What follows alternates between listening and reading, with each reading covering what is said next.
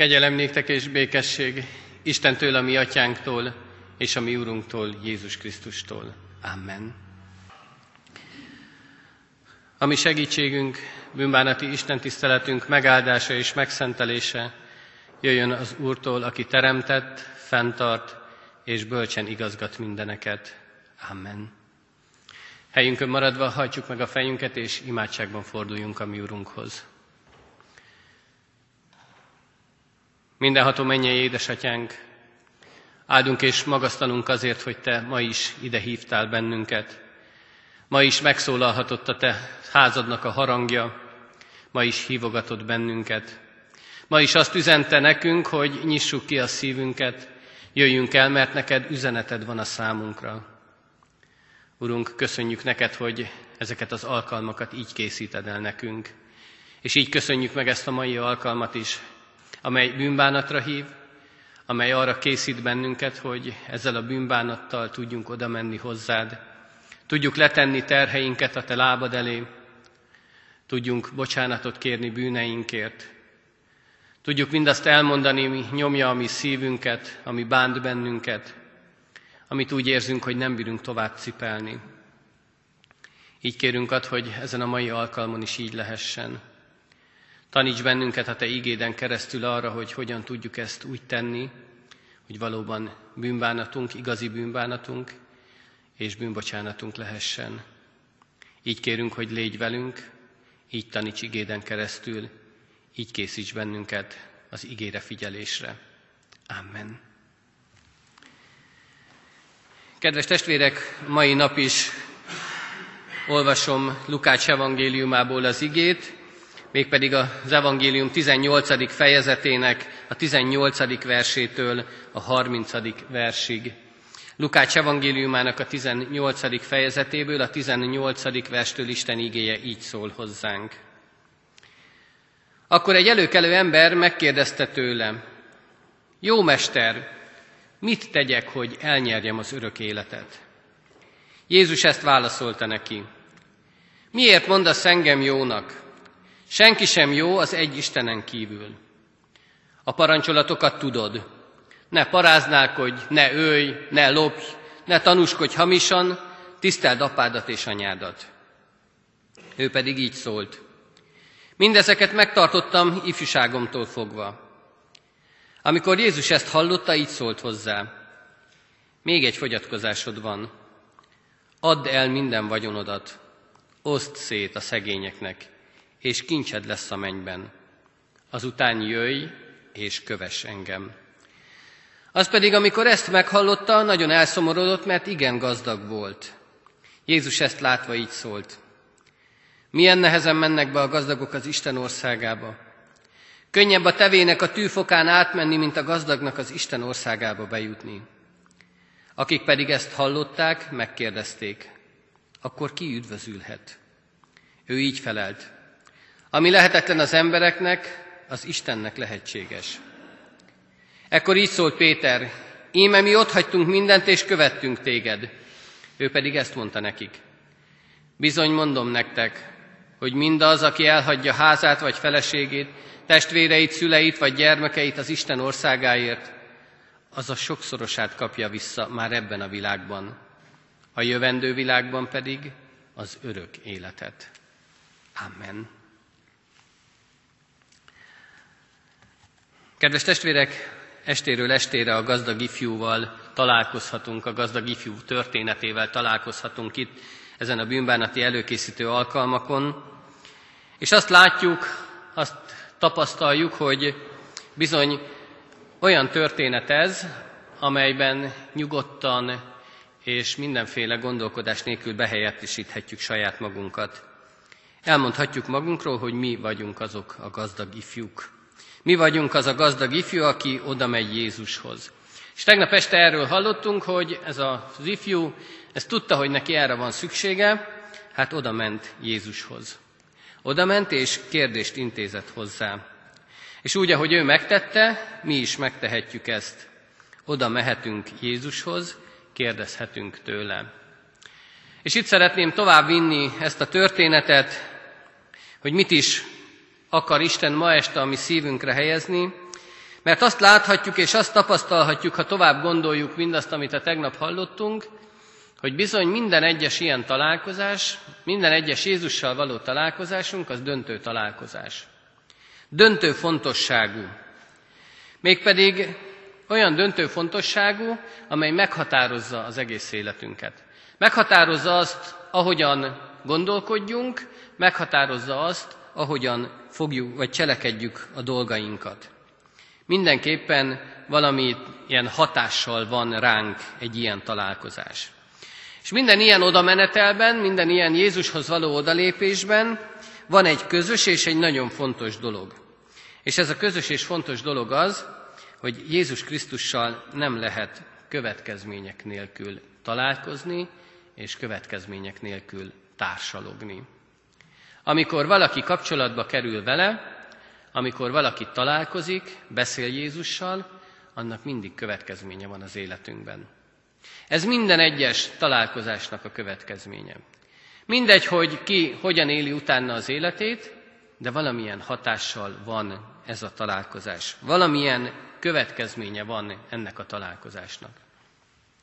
És akkor, amikor Jézus szavai megérintenek bennünket, akkor azt láthatjuk, és itt a gazdag ifjú példáján azt láthattuk, hogy oda lesz az önelégültségünk.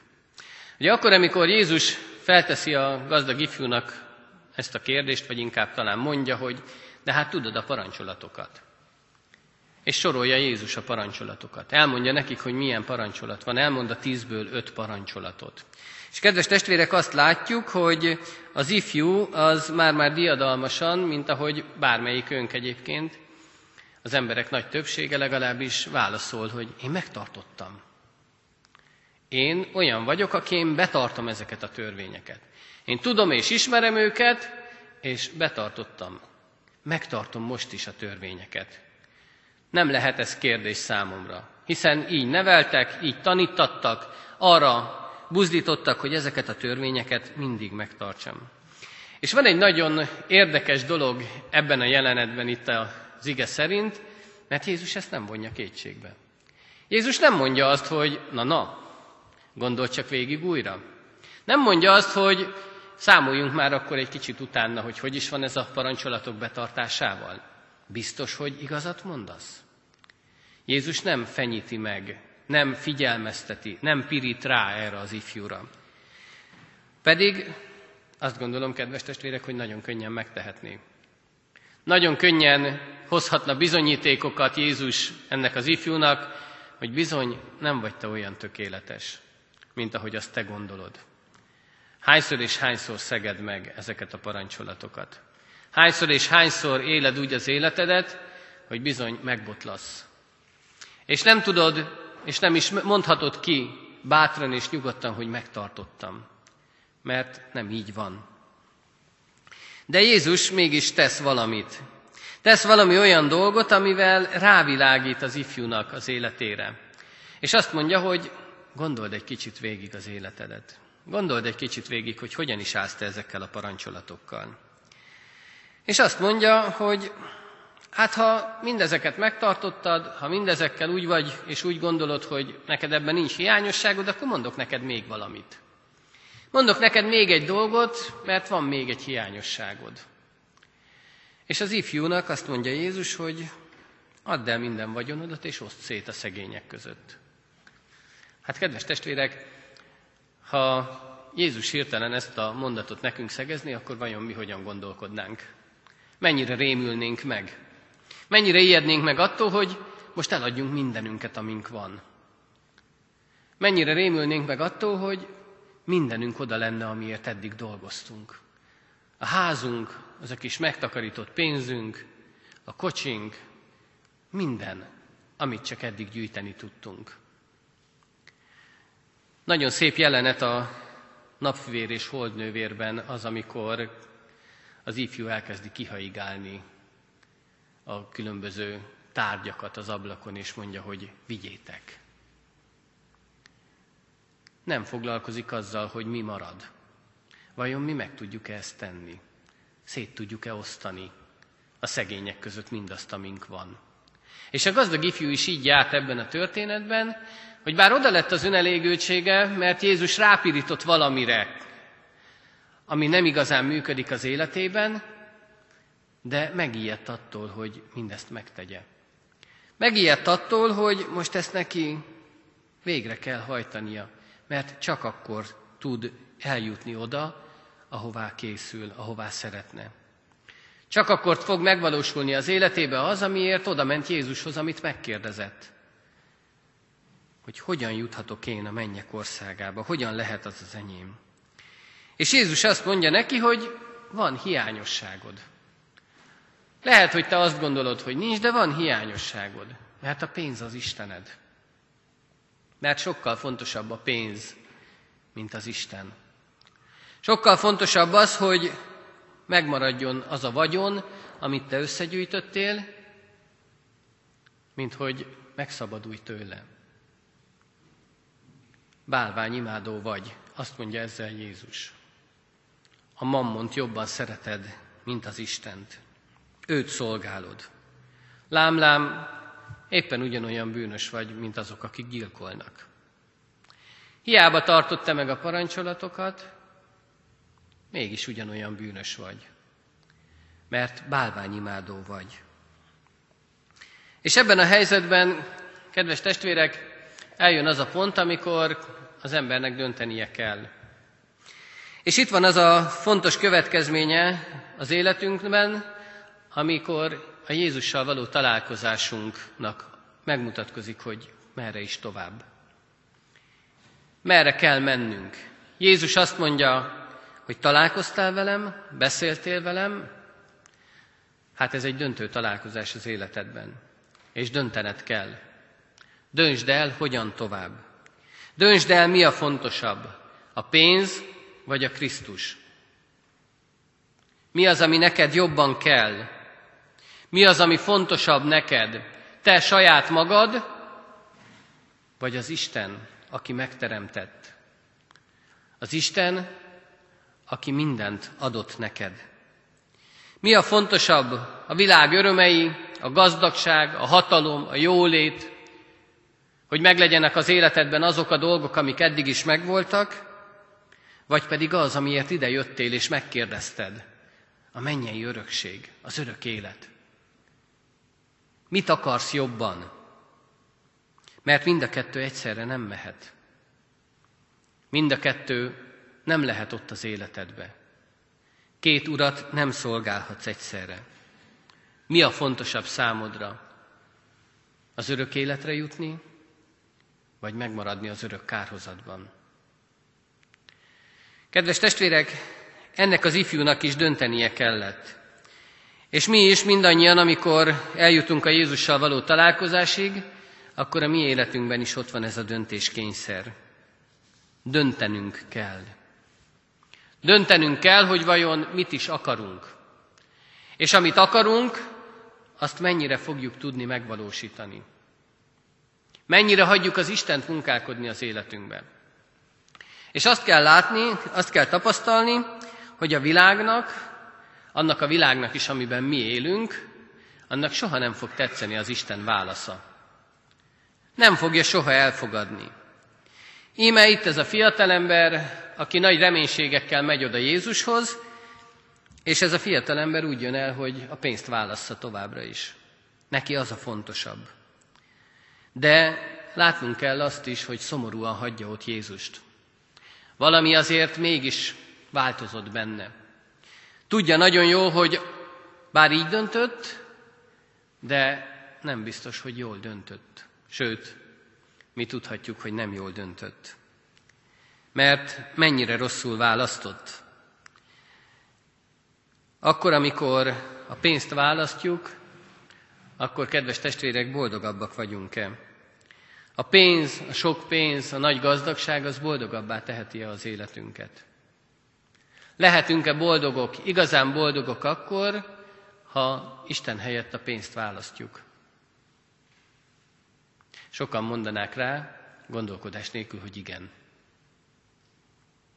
De ha jól végig gondoljuk, akkor boldoggá tehete bennünket a vagyon.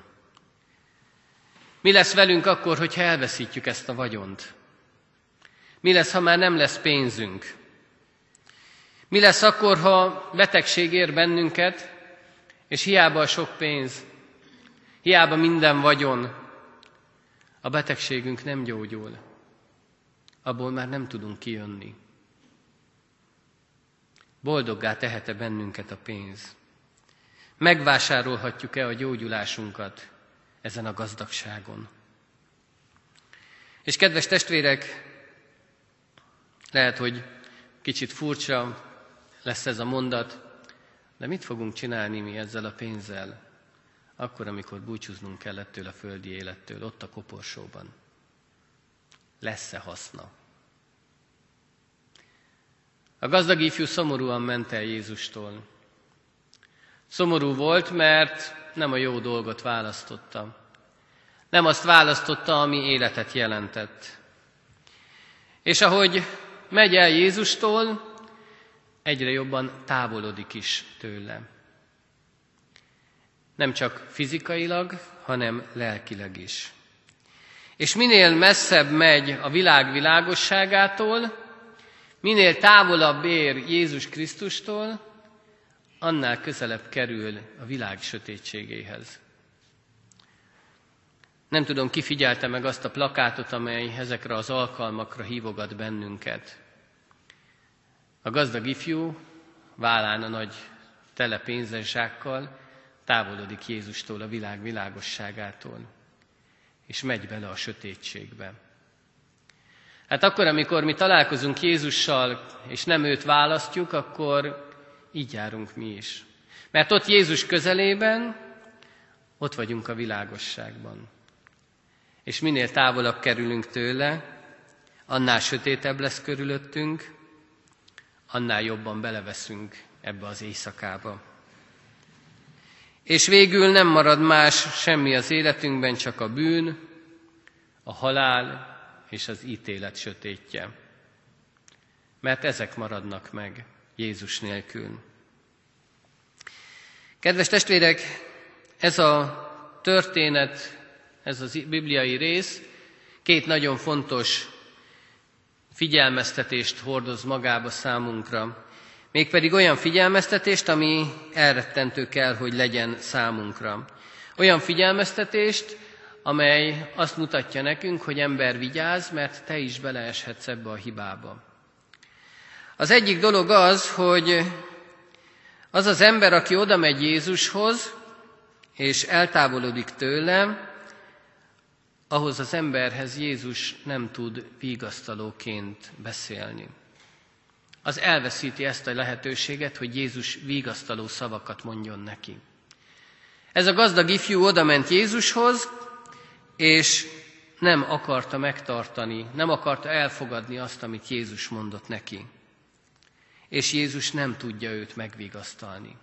Nem tudja őt megvigasztalni, mert ez a fiatalember hátat fordít neki, és ott hagyja a vigasztalót. És azt mondja, hogy szép dolgokat és jó dolgokat mondtál, de köszönöm, én mást választok.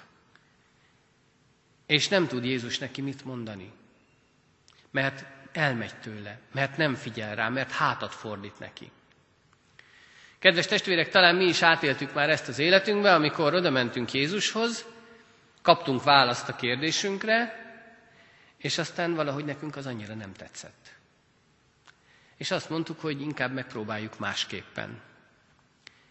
És hányszor éreztük ebben a helyzetben, hogy bizony nem vigasztalódtunk meg. Nem történt semmi jó dolog az életünkbe mert nem Jézusra hallgattunk. Nem az volt a fontos nekünk, hogy ő mit akar mondani. Nem az volt a fontos, hogy ő mit akar tenni az életünkben. Mert kedves testvérek, Jézus csak azt tudja megvigasztalni, aki hagyja magát vigasztalni.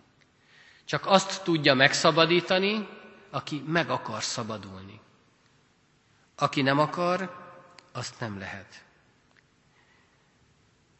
Nagyon fontos törvény, nagyon fontos dolog ez, amit így mondhatunk, hogy nem az az ember fog elkárhozni, aki bűnös, hanem az fog elkárhozni, aki bűnös akar maradni. Aki oda tud menni Jézushoz, és azt tudja mondani, hogy bűnös vagyok, aki azt tudja mondani, hogy lehet, hogy látszólag megtartottam a parancsolatokat, de mégsem. Vannak hiányosságaim. Van olyan dolog az életemben, ami nem jó. Segíts rajtam. Azt teszem, amit mondasz nekem. Az az ember bűnös ember, de Isten kegyelméből szabad. De aki ezt nem vállalja, az bűnös is akar maradni. És ez a kárhozatra jut. Ez a fiatalember jól példázza ezt számunkra. Ő nem akart megszabadulni azoktól a dolgoktól, amik terhelték bűnként az életét. Ő nagyon jól érezte abban magát. Neki az nagyon jó volt. Sőt, neki az nagyon fontos volt. Annyira fontos, hogy le, letenni sem akarta. Annyira fontos, hogy Jézus helyett ezeket a dolgokat választotta. De Jézus azt mondja, hogy ez így nem megy. Csak azt tudom megszabadítani, aki szabad akar lenni, aki hagyja magát megszabadítani. Csak az fog üdvözülni, az fog örök életre jutni, aki nem akar a bűnben maradni. És a másik fontos figyelmeztetés számunkra az a kis példázat, amit itt Jézus mond, hogy mennyivel nehezebb az embereknek, a gazdagoknak bemenni az Isten országába, sokkal nehezebb, mint a tevének a tűfokán átmenni. Igen, kedves testvérek, azt kell látni és azt kell tapasztalni, hogy szoros az a kapu, keskeny az az út, ami a mennyországba visz. És ezt a szoros kaput nem lehet kitágítani. Ezen kell bemenni. Ezen lehet bejutni a mennyek országába. Jézus Krisztus azt mondja, ha örök életet akarsz, ha valóban azt akarod, amit kérdezel, akkor szakíts a bálványaiddal. Akkor tégy félre mindent. Hagy hátra mindent. És semmi más ne tegyél, csak jöjj és kövess engem. Mindenedet add el. Mindentől szabadulj meg, ami a bálványimádás felé hajt. Jöjj és kövess engem. Azt gondolom, hogy a gazdag ifjúval együtt számtalan ember van, aki lehajtja a fejét, szomorú lesz, és inkább ott hagyja Jézus Krisztust. Inkább azt mondja, hogy köszönöm, de nekem ez nem kell. És Jézus nem akarja senkire ráerőszakolni az ő kegyelmét. Jézus mindenkit szívesen fogad, örömmel lát. Mindenkit vár magához, de senkivel nem akar. Senkivel nem akarja azt megtenni, hogy ráerőszakolja mindazt, amit ő akar. Mindenkit hagy, hogy önként vállalja és válassza őt. Kedves testvérek, ez a mai ige azt mutatja meg nekünk, hogy az a találkozás, amely Jézus Krisztussal történik, az döntő találkozás az életünkben. Mert ez fogja meghatározni, hogy hova, hogyan tovább. Ez fogja meghatározni, hogy melyik utat választjuk. Azt a kis keskeny, göröngyös, rögös utat, ami oda visz bennünket ahhoz a szoros kapuhoz, amelyen a mennyországba, az örök életbe juthatunk. Vagy továbbra is választjuk azt a széles utat, amely talán sokkal egyenesebb, amely talán csillogóbb, ahol nagyobb a vagyon, nagyobb a gazdagság, de azt kell látnunk, hogy az a kis rögös, keskeny út fog az életre vinni bennünket. Az a kicsi, rövid, vagy az a kicsi út, az a keskeny út, ahol alig férünk el, az jelenti számunkra az életet. Éppen ezért, kedves testvérek, akik most itt vagytok és hallgatjátok ezt az ige hirdetést, hallgatjátok Istennek ezt a mai üzenetét, ne szomorodjatok el. Ne legyetek szomorúak, hanem lássátok meg, hogy mindaz, amit Jézus kér, azt nem véletlenül kéri. Hagyjunk ott bátran, nyugodtan mindent. Ne akarjunk földi dolgokat, ne akarjuk földi dolgokkal körülvenni magunkat, mert Jézus Krisztus is mindent ott hagyott értünk. És vállalta ezt a keskeny, göröngyös utat, amely a Golgotára vezetett. Azért, hogy mi is eljuthassunk ahhoz a kapuhoz, ami az örök életre visz bennünket. Kövessük hát őt ezen az úton, kövessük őt a szoros kapun, mert az visz az örök életre. És kedves testvérek, meg fogjuk látni, amit ez a gazdag ifjú nem láthatott meg, mert rosszul döntött ebben a döntő találkozásban. Ennek a döntő találkozásnak a következménye az lett az életébe, hogy ő rossz, rossz döntést hozott, de a mi életünkben ne legyen ez. Mert megláthatjuk, hogy Jézus Krisztus mennyivel többet és mennyivel maradandóbbat fog tudni nekünk adni azoktól a dolgoktól, amit mi itt hagyunk, amit mi leteszünk. A gazdag ifjú megláthatta volna azt, hogy a nagy gazdagsága helyett mennyivel nagyobbat kap Istentől. Nem látta meg, mert rosszul döntött. A döntő találkozásnál nem volt helyén a szíve. Nem tudta kitárni a szíve ajtaját. Hát kedves testvérek, mi ne így legyünk. Legyen számunkra az az öröm, legyen számunkra az az evangélium ma este, hogy Jézus Krisztushoz oda lehet továbbra is menni, és a vele való találkozásnak lehet az a következménye az életünkben, hogy boldogabbak leszünk. Lehet az a következménye, hogy életünk lesz. Igazi életünk. Olyan, amit csak ő tud adni. És lehet, hogy sok mindent le kell tennünk ehhez, lehet, hogy sok mindentől meg kell szabadulnunk, de mégis sokkal jobb lesz minden az életünkben. Hát ezt adja meg nekünk a mi mennyei atyánk, hogy így legyen. Amen. Csöndesedjünk el, és egy picit maradjunk csendben, figyeljünk saját gondolatainkra, és vigyük Isten színe elé mindazt, ami megfogalmazódott bennünk, majd utána hangosan is imádkozzunk.